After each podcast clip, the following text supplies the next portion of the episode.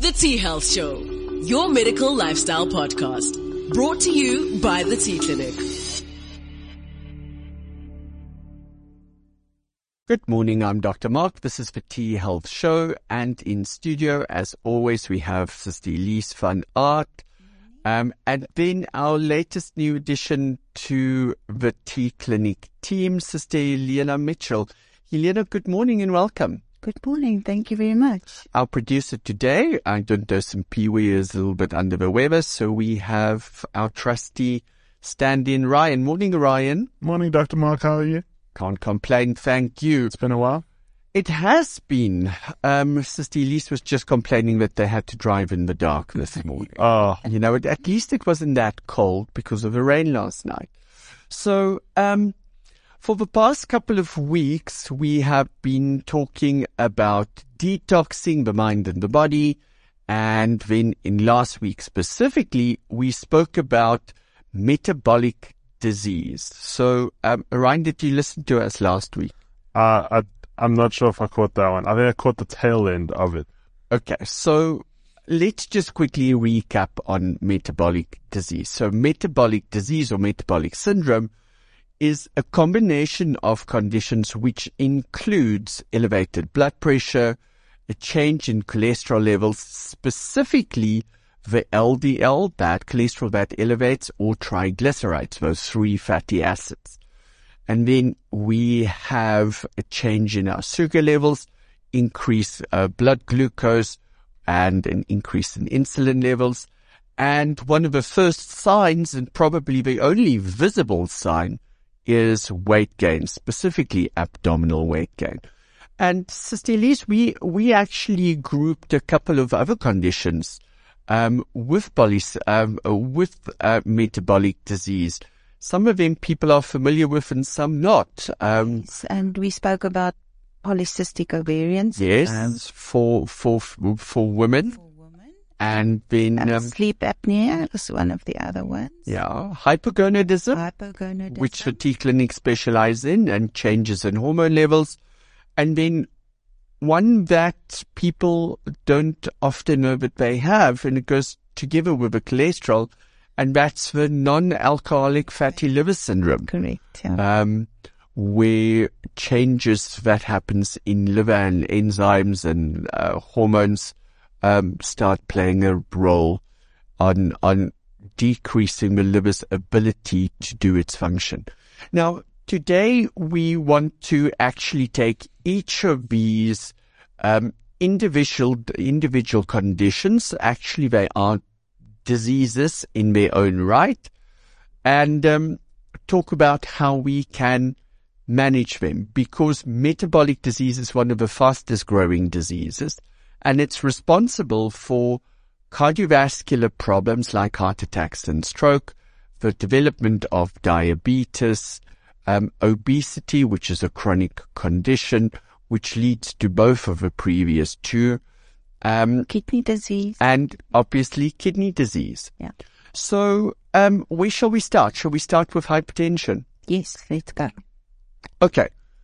Um, Ryan, Yes. What is hypertension? I knew you were going to ask me.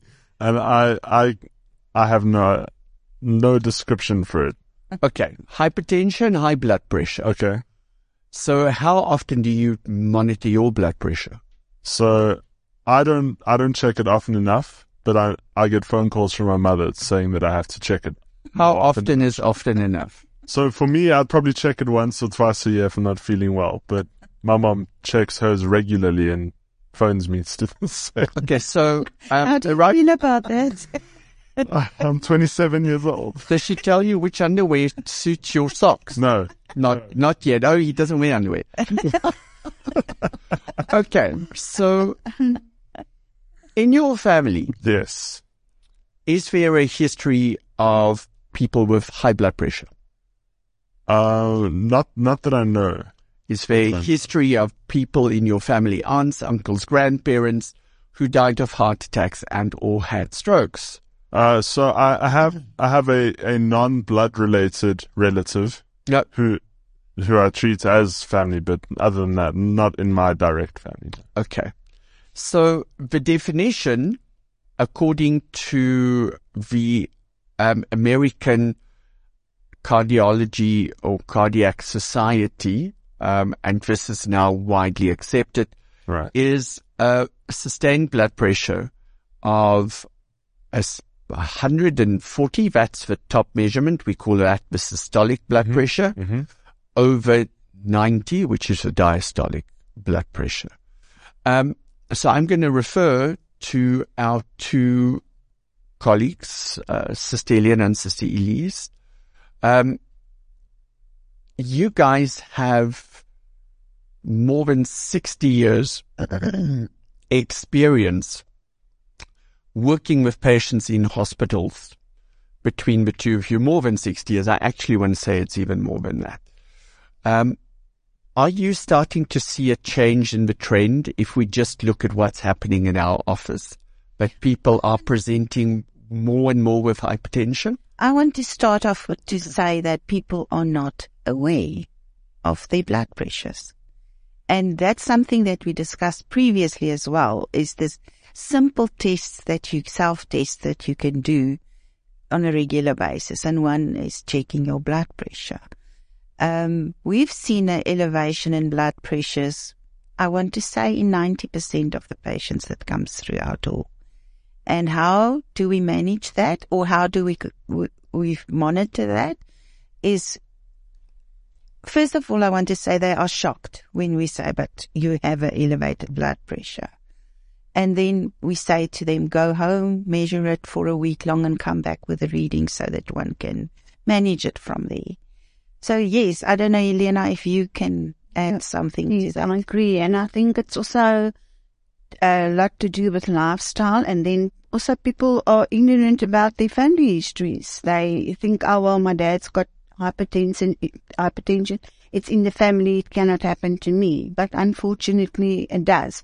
And we see younger and younger patients coming in with hypertension these days. Yeah, I, I have to agree there with you. If um, what we do in our practice, like any medical practice should be doing, and 90% of doctors I've seen do this, is the first thing that they do when a patient comes into their offices. This is how we were all trained. I think you, you, you guys as well. The first thing that you do is you take a, a, a, a listen to the patient's blood pressure. And we have seen an exponential rise in patients who we refer because of sustained blood pressures above 140 over 90. Um, and it's shocking to see that it's young patients who are fit, healthy, active, and hypertension, unfortunately, is a silent killer. Yes. So how does hypertension play a role in metabolic disease? Um, uh, Sister Elize, um, right? So I, I just want to ask, I'm assuming from this conversation that hypertension is genetic. Not necessarily. No. Um, you know what? I think if you if you have a family, a strong family history of hypertension, um, there's, de- there's de- you definitely predisposed. But um, Helena said it uh, in her answer. Hypertension is more to do with lifestyle than anything Right. else. Okay. But I must also say, my son, from the age of 19, eh, um, has got hypertension. And we picked it up. He was healthy. He went to um, rugby academy, and then all of a sudden, he, his heart rate, when he went, went onto the treadmill, and stuff, heart rate went up and everything. So the doctors did everything. So he's, he's, he's hereditary, his blood pressure. It's it's quite interesting that you say that because very often in patients with hypertension, we find that they have an elevated uh, heart rate. So I think that could be a very very easy screening test. Normal heart rate is somewhere between 72 beats and you know, but I would say maximum 80 beats a minute. Yeah, I always, because of my ICU background, I would say between that your normal limit 60 to 100. So from there, for me, in, in that measurement, it can be from 60 to 100. Sometimes, uh, it can be below, but, but for me, the, the guideline, 60 to 100. Okay, Sister Elize went on to her trusted crypt note, Google. what did you learn on Google? Well, um, your question was how how does hypertension play a role in metabolic syndrome? And that is all about Google says. Um, are very complicated uh, and remains still obscure, but visceral and central obesity in insulin resistance and sympathetic overactivity, oxidative stress is where you get your hypertension from and metabolic syndrome. So that's very complicated. Okay, so I'm going to dumb it down for you. Yes, please. Okay. And the reason why we say that hypertension is predominantly lifestyle based, um, it's what we eat, so, and, um, how we sleep and how we stress. So let's think about the stress response. So if I'm walking in the bush and suddenly there's a lion, the first thing that happens is your neurotransmitters um, elevates epinephrine. So that's your sympathetic nervous system. Sympathetic nervous system works on activation. And how it activates that nervous system is through the release of epinephrine, which is also known as adrenaline. So when you, when you have a fright, immediately your adrenaline levels spike. And what it does is it immediately leads to vasoconstriction, which elevates the blood pressure and it immediately releases glucose into the bloodstream. Okay, but let's talk about the vasoconstriction. In in dumber than dumber terms, is it takes the blood away from the peripheral areas like your arms, legs, etc., and takes the blood to the vital organs. So it sends blood to your muscles and to your brain so that you can react. Okay. Now, the second phase of your stress reaction is where your hormones, and here we look at the adrenals, um, kick in even harder. And that's when your pituitary gland, which is basically the control center in your brain, releases um, cortisol from your adrenal glands. And what cortisol is responsible for, it's responsible for controlling blood pressure and blood glucose. And what it does is it elevates both of them. Again, this is that slight fight reaction. For you to fight or flee, you need to be able to react quickly. Therefore, your blood is pumped away from things like your gut, etc., etc., to the brain and the muscles. The problem that we have in today's uh, society and in our lifestyle today is we are constantly stressed, and that elevates blood pressure on a continuous basis through the action of adrenaline and cortisol. Now, all these blood vessels now become injured. It's like our roads. Um, too many traffic or too much traffic on the road, it gets damaged and the road deteriorates and now the road becomes dangerous. We have potholes and what happens when you hit a pothole? Um, you get stuck Right. there. So blood does exactly the same. So it increases your clotting, etc., etc. So does that make sense?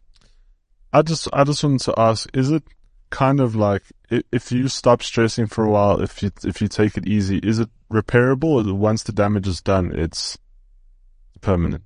If you can find a way that we can stop stressing, please tell us all.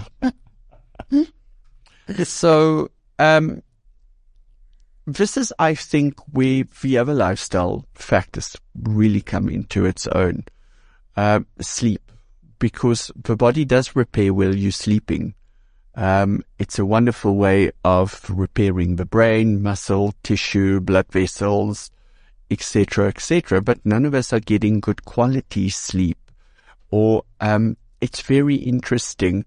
There was a study that I read, um, I think a day or two ago, um, about sleep and sleep apnea, and there's only 10% of adults that get enough sleep.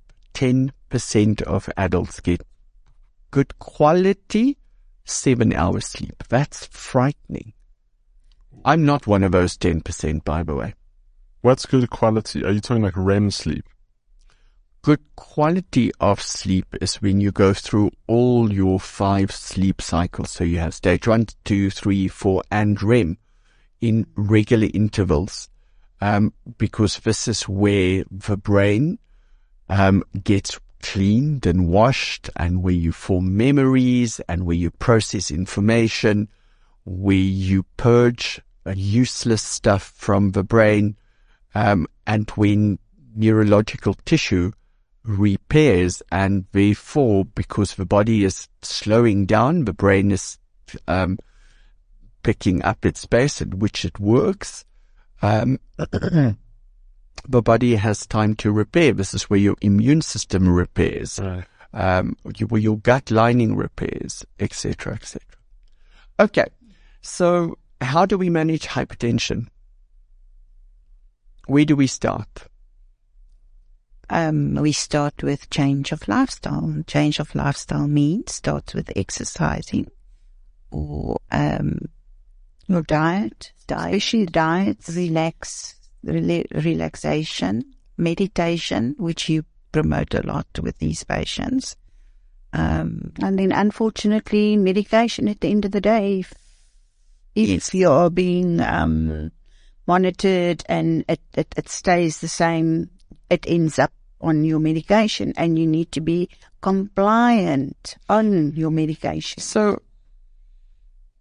one of the problems that we face in practice is we have so many patients who come in as um, identified hypertensive patients on medication, um, and they on a tablet.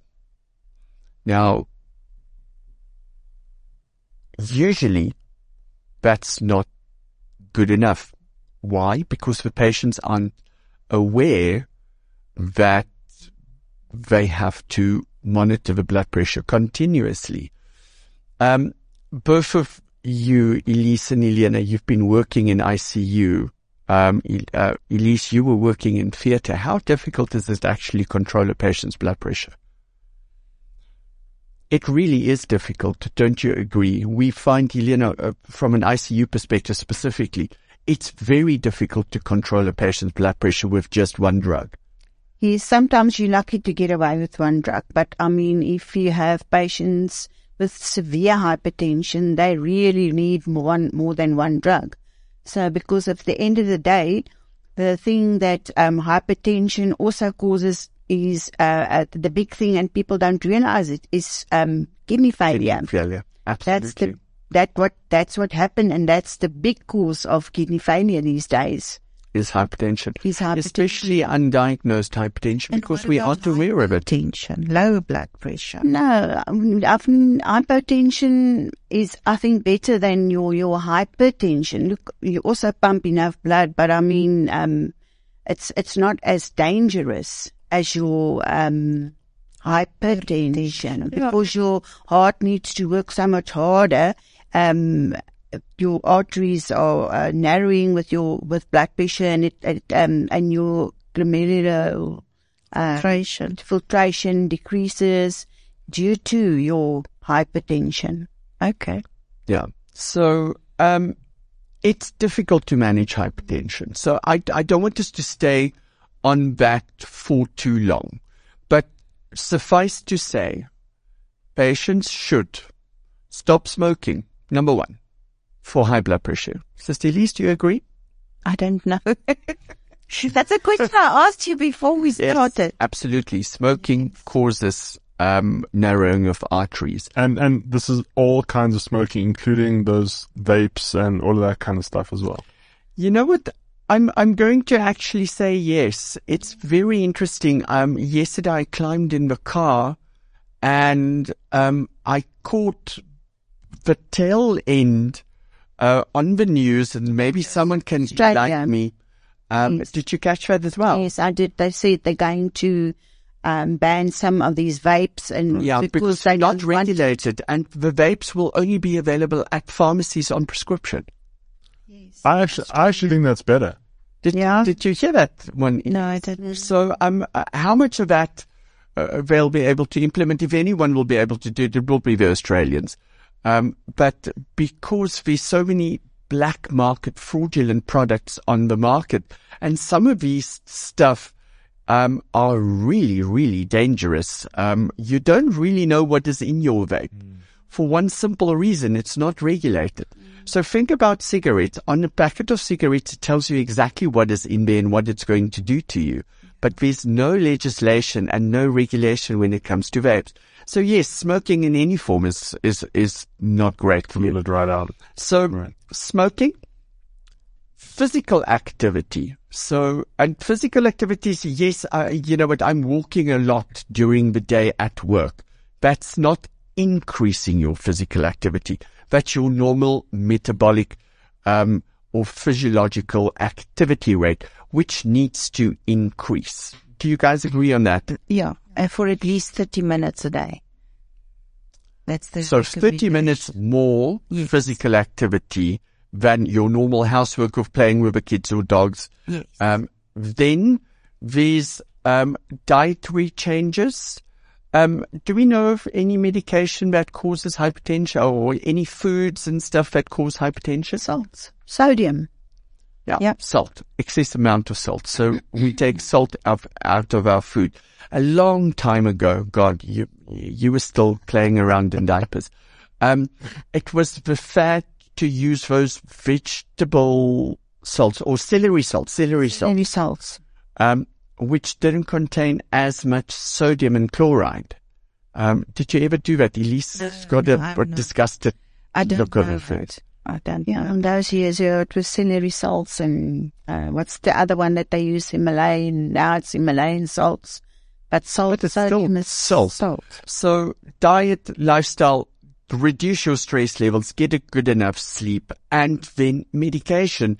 And the biggest thing that we can say about medication is you need to monitor your blood pressure at least two or three times a week at different times of the day. Okay. Um, Sphygmomanometers are available at all your leading pharmacies online. I recommend to my patients for home screening a wrist cuff because it's easy to use, it's accurate, and it gives us an indication. If a blood pressure is above 140 over 90, consult your medical practitioner. Um, supplementation that we have for blood pressure. Uh, Cecilis, can you think of anything? Um, we missing Divya. She would have told us immediately. I No, think I don't. um, maybe berberine. I know, yeah, berberine. Berberine would So- know. uh, It would go, look at also for the cholesterol, but I mean, it, it it's a vasodilator, so niacinamide, um, um, yeah. nicotinamide as well, and then lion's mane, a new product, um, lion's mane, which comes from a mushroom. Uh, as as an anti-inflammatory, it also works on the interstitial inflamma- inflammation. Okay, so let's move on to the next one. Um, cholesterol. The problem with cholesterol is that, again, if you don't test for it, you don't know it. So high cholesterol in your family? Uh, I, now, I know, I know you mentioned earlier that people are unaware of, um, family histories. I know the main ones, but I'm, I think high cholesterol's one. I'm not entirely sure. Okay. I- Have you had your cholesterol tested other than just a finger prick test for discovery? I, I think so, but it was, it wa not recently, probably a couple of years ago, because I had, I had bad cholesterol a couple of years ago. you What had if it. you had? To be honest, uh, to be honest, it hasn't been, it hasn't been a major thing that I've checked. So it's not, I don't think if it if it was bad, it wasn't it wasn't anything that I can remember. If I remember correctly, your father has elevated cholesterol levels. Yes, Okay. So don't you think you should test yours? I I probably I probably should. I know I, I know my mom's on a on a similar thing as well because she's also got like a, a fatty liver thing, and I think that I don't know if it goes hand in hand. Absolutely. Cholesterol and fatty liver changes go hand in hand. Right. Absolutely. So yes, then it's definitely then it's definitely in my family. Yes. Um, Sister Elize, uh, it's something that I think, um, and Helena, uh, when we look at our patients' results, how many of our patients, percentage wise, have normal cholesterol? Yeah, about 20%. If that. 5%, If that. Yes. Um, and here again, in our practice, we see patients of all ages, all races, and um, all health conditions, all phenotypes, which means your physical attributes to the body. And um, it's very interesting that we can see patients that weigh 120 with a normal cholesterol. And then we have someone, um, a lady who is uh, 1.6 meters tall and weigh 55 kilograms with high cholesterol. So cholesterol is, is something that we look at. And last week we discussed the different types of cholesterol. You have the apparently good cholesterol, which is referred to as HDL, which should be above um, 1.6 for it to, to really be a good level. LDL cholesterol, which is your bad cholesterol or low density lipoproteins, which should be below three. And then your triglycerides, which refers to free fats, um, which should be below seven. And what we actually do is we look at the total cholesterol and the ratio between good cholesterol, uh, bad cholesterol, etc., etc. And the most easily used ratio is the ratio between your total cholesterol and your good cholesterol, HDL, which should- should be below four. Right. Um, now, cholesterol leads to the formation of plaques in our blood vessels. And that leads to obstruction. And the biggest problem with that is if think about a scab that's sitting on your knee after you have a grass burn. Now, when you start bending your knee, that plaque cracks. If you think about scab, um, or you pick at it, and then it starts bleeding again. Have you have you ever done that? Are you stupid enough? I do that all the Yes. time. Always. Okay. And what happens then? That thing takes longer to heal. It creates more inflammation and redness. Um, and that is where the underlying tissue. underlying tissue. And that's where you get vascular disease. And if these plaques come loose, especially the ones that sit in your carotid arteries, etc., they go to the brain. And that's where we often find strokes Oh wow. heart attacks, etc., etc. It also has a role to play in erectile function for men, um, and vascular deficiencies and incompetence in the legs, where you start getting swelling of the legs and discoloration. So, um, how often do we test our cholesterol? Sister Lise, how often would you say? well, once a year at least. And what way would we use? Do you think a finger prick at No, this that's scheme is good enough? not enough. It's definitely not enough. It can be an indication that something is wrong, but don't ignore it then. You know, if you are at the higher level of what normal cholesterol is on a finger prick, I suggest that you go and do a proper Lipogram. lipogram at Mm. a laboratory. Are they included in most um, medical aids? Yes. Um, look, I uh, we can get into a debate about medical aids and you know what whether they're good or bad. Um, but uh, I think depending on which um, Which one you're on?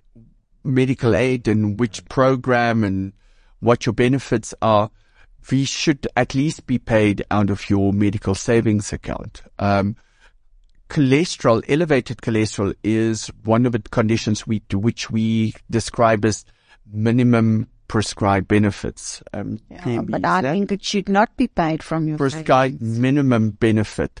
We, if cholesterol is elevated, um, because it has so many negative things um, and negative effects, it this is something that your practitioner then um, puts you onto chronic medication, um, and uh, just think about this cholesterol medication is something that you will be able to get from government, from the state, if you go to a government institution, and it's paid for. Right. So um, your your minimum prescribed uh, or prescribed minimum benefit conditions are uh, things like hypertension, elevated cholesterol, diabetes, etc., etc. So these you can just go and get this. You can go and No you can you can go to your local government state-owned clinic Mm. and have it tested, and if it's high, you can get your medication from there. You do not have to be on a medical aid. This can be done and should be done um, through our um, government health policies. It's very difficult these days. I, you know, that is the problem. Unfortunately, Okay, managing cholesterol levels. Where do we start with that? Same place. Yeah, lifestyle Lifestyle changes. changes. Yeah. The one thing definitely is dietary changes, limited saturated fats intake, um, and then also exercise. Inactivity is a huge thing. It makes sense because it goes and sits. The fatty deposits goes and sits in your um, arteries, etc. And um, that is that can be managed with exercise and stress levels. That's Yeah. a big thing. So I, I'm assuming no, no takeaways, no. You have to eliminate all fast food. Be- It's not all about balance. I'm actually going to disagree with you. Um, I think certain takeaways, um, and there was um, a very interesting paper that was published um, on which is the healthiest takeaways in South Africa, and it actually came back that Nando's um, Nando's chicken is one of the the healthier options the that you can have. So you know what? I think Kauai um, with your your plant based wraps and stuff like that's also not a bad option. But you know what, if you are going to have a burger, um, you know what, don't have a bacon cheeseburger. Have um an a avocado bunless. burger or a bunless burger. So, so essentially what we're saying is try and move over to fresh foods. So fresh, a better The fresh option of ingredients, the better. takeaways. right. Okay. Okay. Um, cholesterol, again, silent killer. If you are not aware of it, you won't know that you have it. I'm going to give you my family history, for instance. My father had his uh, first heart attack at the age of 40 while he was on a sports field. Um, and he wasn't playing bowls. Um, and when they had our whole family tested, at the age of 16, my cholesterol levels were nine um, when my sister, who's 10 years younger than me, at the age of 13, uh, when my father had his second heart attack, um, her cholesterol was 13. Um, now, uh, CJ works in our office. You would never say that a tiny little girl like that would have elevated cholesterol levels. Um, it is something that family history definitely plays a role in. Um, you have a condition called familial hypercholesterolemia, um, and then you have other dyslipidemias, uh, where things are a problem. But here we are looking like other causal factors, alcohol abuse, um, excessive use of alcohol, even recreational drugs that damage uh, the liver, where cholesterol is formed. Cholesterol is essential for us, but um, you know what? It's only essential to uh, well, it's essential to a degree because all our hormones come from it. One of the other causes of elevated cholesterol levels, Elize, is uh, menopause. Yes, definitely. And um, that is something very interesting because our sex hormones, which is estrogen, testosterone, etc., is being made by cholesterol. And if we have elevated cholesterol levels, then we know that, and um, how do we say, lower sex hormone levels, then we know there's a dysfunction between the two. Um, we get elevated cholesterol levels with most of our patients that we see, and then we can know that the sex hormones will be not sufficient and they have a hypogonadism. Yeah. Which is one of the signs of metabolic disease, but the same happens for men Yeah. as well. Um, Ryan, who's got a higher incidence of heart attacks or strokes, men or women? I want to say men, but I feel like it's a trick question. Okay, so I'm gonna I'm gonna uh, say to you, under the age of fifty, who's got a higher risk of heart attacks or strokes, men or women? I'm still going to go with men. Men, absolutely correct. After the age of fifty, Would it be women? but you know what? Women have a fifteen percent lower incidence of heart attacks or strokes until they hit menopause, and then their risk increases. One in nine women will die because of a heart attack or a stroke. Really? after the age of 50, That's- which is the age that we identify as menopause, menopausal hmm. age. And that's specifically due to the effect of increased cholesterol due to lower estrogen levels. What's the jump about? 15%, Oh, no, it's 15. which is incredibly That's- high. That's a lot. Yeah. That's a lot. which is incredibly high. Yeah. Um, Sister Elena, um, when we look at kidney function, um, men or women, who's got the worst kidney function? Um, you know what? I, I treated mostly men, men patients. The male patients were the highest, uh, more, more than, than in, And the, women. and the cause? Hy- hypertension. Hypertension was mostly, uh, the, the diabetes. Um, but, um, that's the, the two. And sometimes hereditary, but mostly hypertension Yeah. and diabetes. Hereditary causes of kidney, um, f- kidney problems are rare. Very you know what? Very rare, actually. Less than 5% of patients, um, with, uh, kidney failure has a hereditary condition. It's usually either a traumatic incident or causes due to lifestyle, uh, hypertension, diabetes, the use of medication, um, specifically antihypertensive medication. And, and also lifestyle meaning like the kind of job you work, I'm assuming. Like Absolutely. the amount of stress you induce It's based on. all about Yeah. stress. So uh, again, if you can figure out a way that we all live without stress, uh, please do so. um, I think if we look at uh, supplementation that's freely available for patients to help lower cholesterol levels. Um, Sister Elize, what are the ones that you can think Um, about? Elena mentioned berberine. Yeah. And then there is CoQ10 that increases your liver function, which help with li- lipid metabolism. Um, Can I can I just interject there?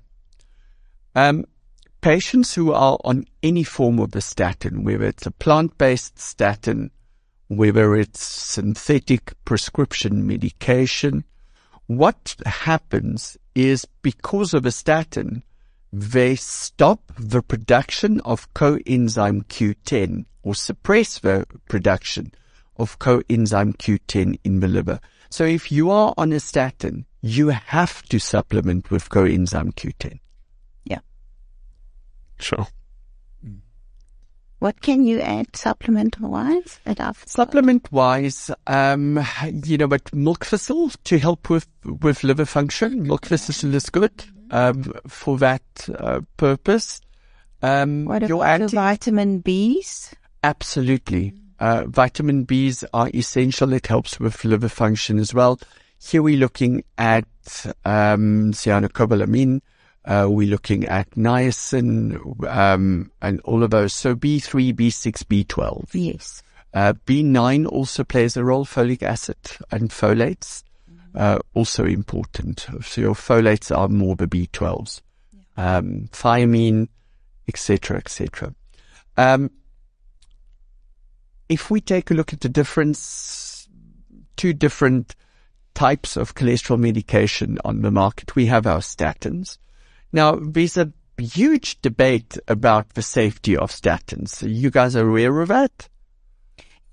Where statins cause um, side effects and uh, you know what uh, long term long term side effects um, of of statin use, um, which you know what uh, we we don't really have a way around it. We only have a option that we have of the fibrates, and fibrates work more on lowering triglyceride levels Yes. than anything else.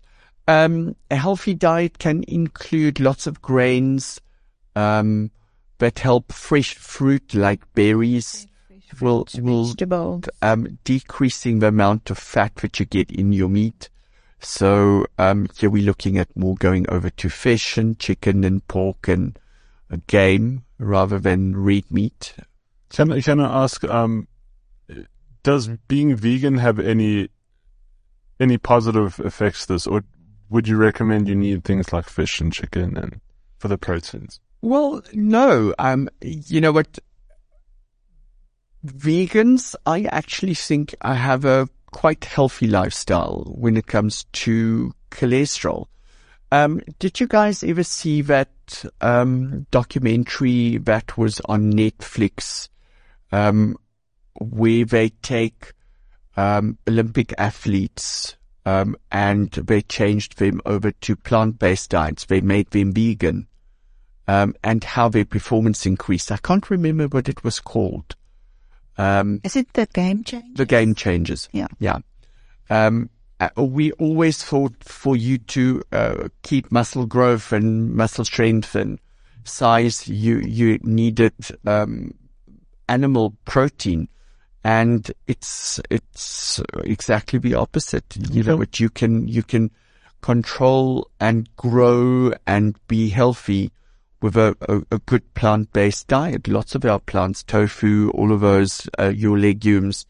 Um, Do you need a protein supplement, or you can go with you can get vegan protein supplements. Um, Sister Elena would say to you, patients with decreased kidney function, one of the biggest problems that they have is excessive amount of, of protein. Okay. When we have a patient with um, kidney problems, we decrease protein intake. Elena? Yeah, you do. Um, but sometimes the patients on dialysis also, and that I've, I've seen, has also got low, their proteins are low again. But in the beginning, when you, um, proteins are high, yeah. So proteins uh, get partially absorbed through the kidneys. So if you if you have too much protein, you overwork the kidney, and eventually the kidney has has uh, no capacity to reabsorb this, and now you start losing protein. So you have protein in your urine, which is a bad sign. It's like having sugar in your urine. Yeah. So actually, that that makes it for a very interesting um, thing that we can do at home, and that's just doing a urine dipstick, which you can um, buy at your local pharmacy, and um, it's a nice screening test that you can do every so often for glucose, um, blood. or those You will be able to interpret it properly. but- well, you know, what, everything is on the bottle, yeah. so it's color coded. It's not that bad. okay. Because that's- and everybody doesn't understand it. So, uh, So let's talk about sugar, controlling blood glucose. How do we do that? What sugar? Hmm. Reduce it, I'm assuming. Exactly. So what does that boil down to? Lifestyle. Lifestyle. Everything is about Everything is about lifestyle. lifestyle. When we talk about metabolic disease, it's all about lifestyle. How do we manage metabolic disease? Control your lifestyle. So, um, Elena, um, your mother, your father has been diabetic. You worked a lot with diabetics. Um, what is one of the first signs of a patient becoming a diabetic?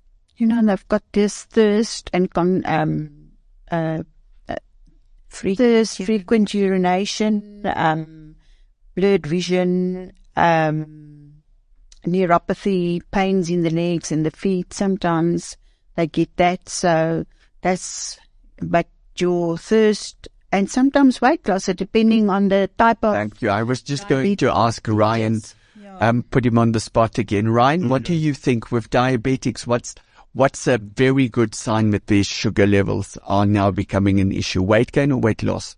Weight loss. Yeah.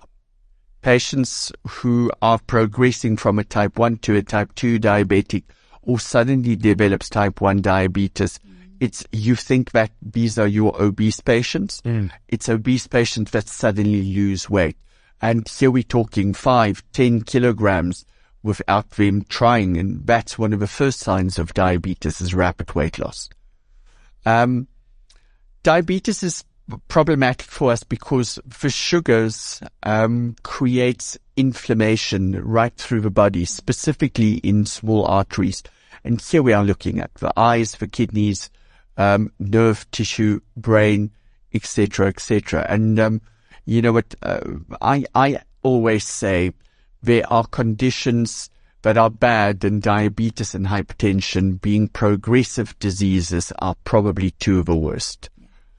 Um, specifically diabetes. If you think um, what happens to those those patients, um, they start getting ulcers. Eventually, they have amputations of the toe, the foot, uh, the leg, and then uh, you know what they go into kidney failure, blindness. But I also think we need to differentiate between type 1 diabetes and type 2 diabetes. So, um, yeah, we had a podcast with Dr. Martine Joffe, who is a diabetic specialist.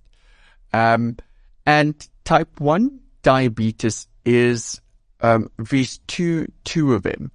This is where you have an autoimmune condition that affects your beta cells, which is responsible for producing insulin in the pancreas. Now, this is usually um, a condition that develops um, in young patients before the age of 20, usually even a little bit longer. And because the pancreas cannot produce insulin, that is responsible for the transfer of glucose out of the blood into the cell. You have elevated glucose levels. Um, and then there's another condition, which is also causes type 1 diabetes, and that's late uh, or latent onset adult diabetes. Um, this is where people that were healthy until their 40s um, suddenly develop type 1 diabetes. They were, they weren't type 2. They didn't progress from a type 2 to a type 1. They, they, within a very short period of time, become a, a type 1 diabetic who is dependent on insulin. No, that was my, my parents. That's how, uh, at a age 40, in their 40s. That's type 1. Both of them. And then you have type 2 diabetes. And type 2 diabetes is basically where you fatigue your pancreas, um, and you overwork it and the factory cannot keep up with demand. And again, this is predominantly due to lifestyle, yes. um, where you consume excessive amounts of carbohydrates and all carbohydrates break down into its base, which is glucose. So this is your, this includes your fruit, it includes sugar, it includes, um, your bread, your pastas, all of those.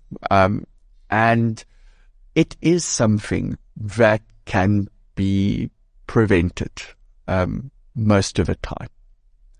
So, um, and how do we control that? Lifestyle. Stop taking in carbohydrates. Self-control. Stop taking in no carbohydrates. um, what do you think is worse, continuous high sugar or spikes in sugar?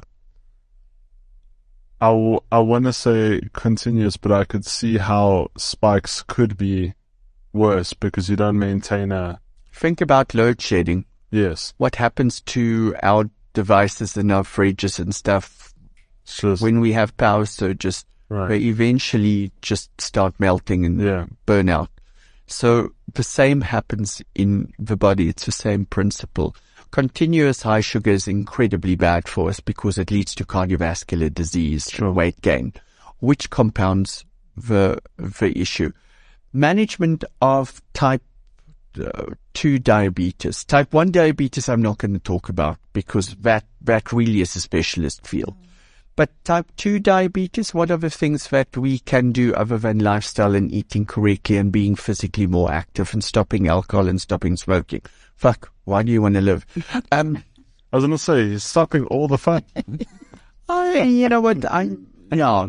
Um, things that we can add? Oh, these pharmaceutical um, Medication. medications that we can use. Um, and then I think one need to say specifically you can turn around type 2 or insulin resistance, which will develop into type 2 diabetes if you do all the things and, and use the medication. And these also injections. Um, The new, is- the new diabetic medication. diabetic medications that is a daily or a weekly injection. But that's very important to understand that if you start with that, you have to continue with that. Otherwise you will go back to where you started off. Um, it's just a crutch to help you change lifestyle and to manage your sugar. And I think you have to be compliant. Not only, it's not only just the medication. You have to be compliant with your lifestyle, exercise, diet. That's what I'm trying Yeah. to say. Yeah. Absolutely. Um, it seems um, that when we talk metabolic disease, and I, I hope this became abundantly clear, that managing syndrome X or metabolic syndrome, the first step, like with so many other things, is change the lifestyle. Um, and we can keep on talking about that. But the thing that I see is our stress levels are elevating. Number one, um, stress is abundant around us. Just think about how our stress levels go up um, when we know that we're going from stage two load shedding, which we had over the weekend, nice, calm, relaxed, uh, to stage six later on during the week. Now we start stressing, oh, you know what, I have to get up half an hour earlier to get to work on time. Um, I'm starting to stress about how am I going to feed the kids because you know what, uh, when I come home, there's no food to eat. So now we have to get takeaways. Uh, takeaways are expensive. How are the kids going to study? How are they going to do their homework? So those are things that we can't get around. So it's elevating. Um, and that impacts number one on our sleep. Mm, So now we're not sleeping. We're stressed. right. And if you like me, when I'm bored or sitting in the dark or stressed, I crave salt, sugar, Mm, and saying to, we need to, I beg your pardon, saying that we need to implement lifestyle changes, I think, is the most difficult thing to do. It's far easier to take a tablet. The problem is that medication have side effects, uh, side effects on your kidneys, on your liver, etc., etc. Um, becoming active, ugh, you know what? It's dark, um, six o'clock in the morning. Um, so I don't want to get up at six o'clock in the morning. At the moment, it's not cold, but when it's cold, it's going to be even more difficult to get up at six o'clock in the morning. And at five o'clock in the afternoon, it's dark again. So now I have to go run on a treadmill in the gym with other sweetie people in the dark and come out in the cold. So it becomes difficult. How do we do this? How do we make it easier for ourselves? Do you guys have any suggestions? Because I'm running into a brick wall every time I think about this. I think what's important is to understand that people can become despondent with all the pressures from outside. And um, a, an approach of understanding and maybe just help them a little bit over that initial resistance or despondency um, is I think key of making lifestyle changes or before making lifestyle changes. And that's what we aim to do is just to give them a little bit of, okay, we are here. This is how we're going to start it. Tackle it one problem by one problem and be there to support and be there to help along the way. I, I think what you've said there is incredibly important. It's not only the, uh, the willpower of the patient, it's the support of the family. Um, think about it. If you want to go on diet in your family and the family is not on board, uh, Stefan, There's no encouragement. um, I, I cannot eat sweets because I'm a diabetic and I'm an absolute chocoholic. Now, in my office, we put stuff in place because I can go through a packet of Quality Street in a day. So what we have done is we place chocolates on all our artwork in the office. And as long as the chocolate stays there, you guys don't know that I change them every day. No, you don't. we can see we open it, that's white already. so, um, that I don't eat it. But if you do not have a support at home, you're going to fail. So I think that's where you start. The whole family needs to be on board.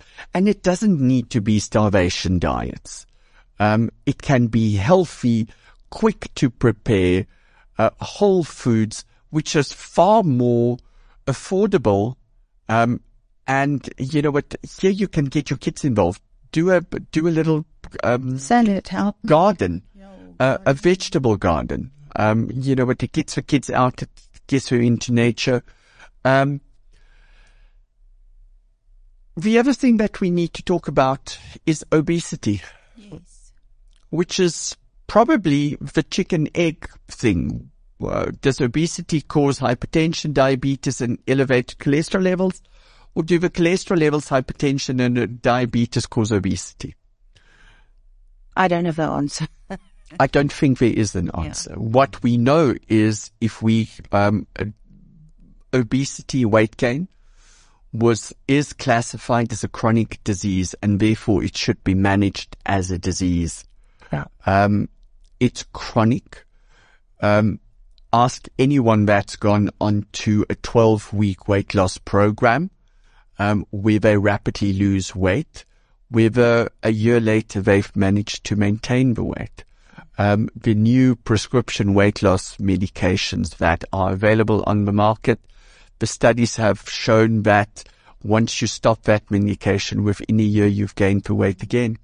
So patients lose 35 kilograms, stop the medication, and a year later they gained all the weight again. So it all boils down again to weight loss and management of lifestyle. So, um, Ryan, you haven't given me the lasso, so I'll do it myself. Um, to wrap up. we are running out of time. So, um, let's just quickly catch up on metabolic disease and then we won't talk about it for a, for a while. Metabolic disease is predominant in our society. It's one of the fastest growing conditions, especially amongst African people, sub-Saharan African people, for a simple reason. They're changing the way that they're living. They're becoming less active. They're changing their diets to fast foods, etc., etc. Uh, physical activity is, is declining and therefore, um, we are changing our, um, genotypes, um, and phenotypes. So if you want to know what genotypes and phenotypes is, Google it. Um, it's interesting. I can't read it all now. Um, there is help. Um, it's something that you can do at home. Monitor this if you have a family history of elevated cholesterol levels, thyroid issues in your family, hypertension, cardiovascular disease, if you are going through menopause or perimenopausal period, um, if you are someone that like to indulge over weekends or during the week in alcohol, uh, smoking, etc., etc., just be aware of a con- um, the consequences. You don't have to change it, but be aware of him so that when things do go wrong, there are interventions that can be done. Do any one of you ladies uh, want to add anything? No, I'm not. Thank you. Ryan, questions, um, comments?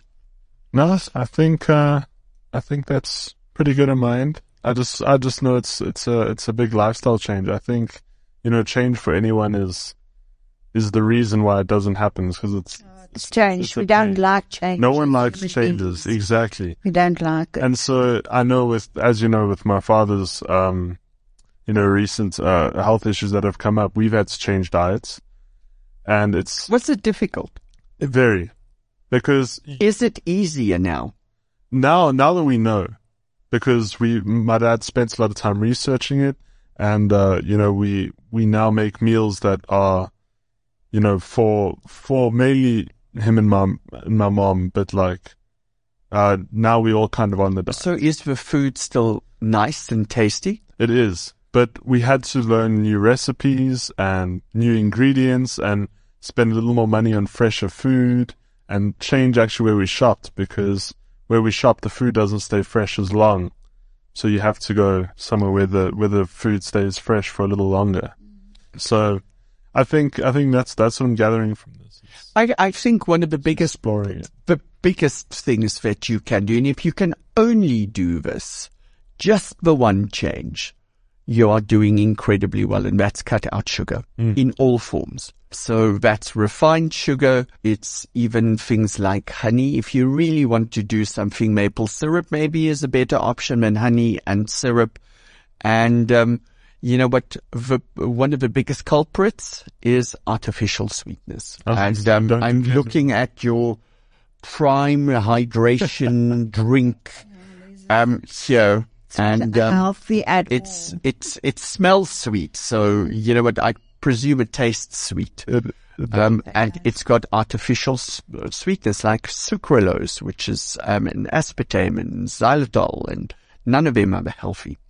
Okay guys um next week we will be back and for the life of me i have no idea what we're talking about. No actually i do. Um, we are um, going to explore um, over the next couple of weeks two um, topics. The first one is menopause, where we're actually going to see what is menopause, what the different stages, how we can manage it, and why we should manage menopause and menopausal symptoms. And the other one, which Sister Elize is dying for us to do, is late onset or delayed puberty in boys. So join us over the next couple of weeks for those very interesting discussions. Until next time, we wish you all the best in health. That was the T Health Show, empowering you with knowledge. Download all previous episodes on your favorite podcast platform. The T Health Show is brought to you by T Clinic.